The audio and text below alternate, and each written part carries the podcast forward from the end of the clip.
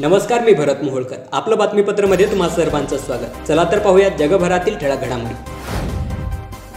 जगभरात कोरोनाबाधितांची संख्या बहात्तर लाख सव्वीस हजार एक तर मृतांची संख्या चार लाख नऊ हजार तीनशे.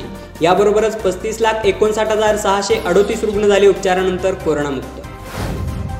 लक्षणे नसणाऱ्या रुग्णांकडून कोरोनाच्या संसर्गाची शक्यता नाही जागतिक आरोग्य संघटनेने केले जाहीर. दक्षिण कोरियासोबतचे सर्व लष्करी व राजनैतिक संबंध संपवण्याचा उत्तर कोरियाचा हुकुमशाह किम जोंग याने घेतला निर्णय. उत्तर कोरियाच्या सरकारी माध्यमांनी दिले वृत्त. आम्ही सीमावादावर भारतासोबत चर्चेला तयार आहोत परंतु हा पर्याय सोडून इतर कुठलाही पर्यायाचा आम्ही स्वीकार करणार नाही. नेपाळचे परराष्ट्र मंत्री प्रदीप कुमार गव्वाल यांनी केले विधान. देशभरात कोरोनाबाधितांची संख्या दोन लाख सदुसष्ट हजार सहाशे बावन्न तर मृतांची संख्या सात हजार चारशे एक्क्याऐंशी. याबरोबरच एक लाख एकोणतीस हजार तीनशे ऐंशी रुग्ण झाले उपचारानंतर कोरोनामुक्त. पश्चिम बंगालने कम्युनिस्टांना आणि तृणमूलला संधी दिली. आता एक वेळ भाजपाला संधी द्या. राज्यातील भ्रष्टाचार टक्केवारी घुसखोरी घराणेशाही बेरोजगारी तसेच आतंकवाद व हिंसा हद्दपार करू. केंद्रीय गृहमंत्री अमित शहा यांनी पश्चिम बंगालमध्ये व्हर्च्युअल रॅलीत संबोधन करताना जनतेला केले आवाहन. यावर प्रतिक्रिया देताना भाजपाने लोकशाही क्वारंटाईनमध्ये तर ममता बॅनर्जी यांनी आयसीयूमध्ये ठेवली. कम्युनिस्ट पार्टीचे नेता मोहम्मद सलीम यांनी साधला निशाणा.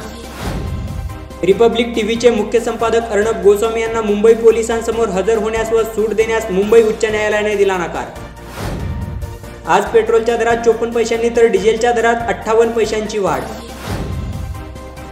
दोन हजार वीस एकवीस या आर्थिक वर्षात भारताच्या अर्थव्यवस्थेत तीन पॉईंट दोन टक्क्यांची घसरण होण्याची शक्यता जागतिक बँकेने वर्तवला अंदाज. आज सेन्सेक्स चारशे तेरा अंकांनी घसरल्याने तेहतीस हजार नऊशे छप्पन्न वर झाला बंद तर निफ्टी एकशे वीस अंकांनी घसरून दहा हजार शेहेचाळीस वर पोहोचली. अमेरिकी डॉलरच्या तुलनेत रुपया सहा पैशांनी घसरल्याने पंच्याहत्तर पॉईंट एकसष्ट वर स्थिरावला. राज्यात कोरोनाबाधितांची संख्या अठ्ठ्याऐंशी हजार पाचशे एकोणतीस तर मृतांची संख्या तीन हजार एकशे एकोणसत्तर.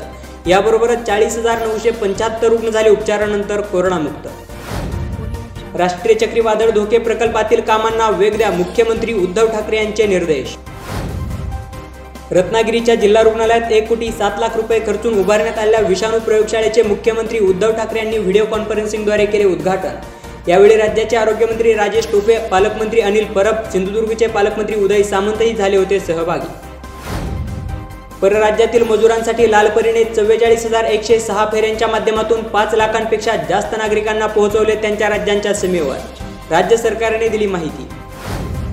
वंदे भारत अभियानांतर्गत सत्तेचाळीस विमानांच्या माध्यमातून सहा हजार सातशे पंच्याण्णव नागरिक राज्यात दाखल.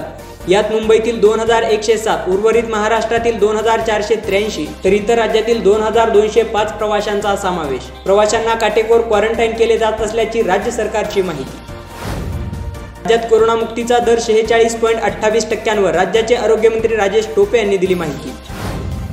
खरीप हंगामात बी बियाण्यांचा तुटवडा पडू नका. बोगस बियाण्यांच्या प्रकारात कडक शिक्षा करा व राष्ट्रीयकृत बँकांकडून शेतकऱ्यांना पीक कर्ज मिळवण्यासाठी बँकांच्या शाखांपर्यंत निर्देश पोहोचवण्यासाठी मुख्यमंत्री उद्धव ठाकरे यांचे प्रशासनाला आदेश.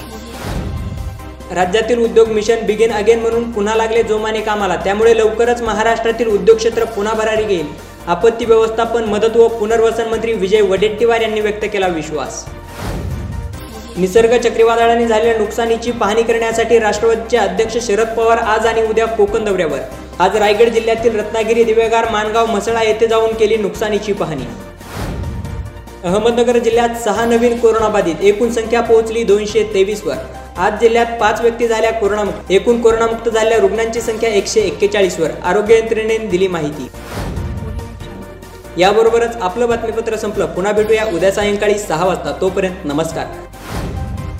आपलं बातमीपत्र दररोज ऐकण्यासाठी आमच्या आपलं बातमीपत्र या अँकर पॉडकास्टला तसेच आपलं बातमीपत्र या फेसबुक पेजला भेट द्या. धन्यवाद.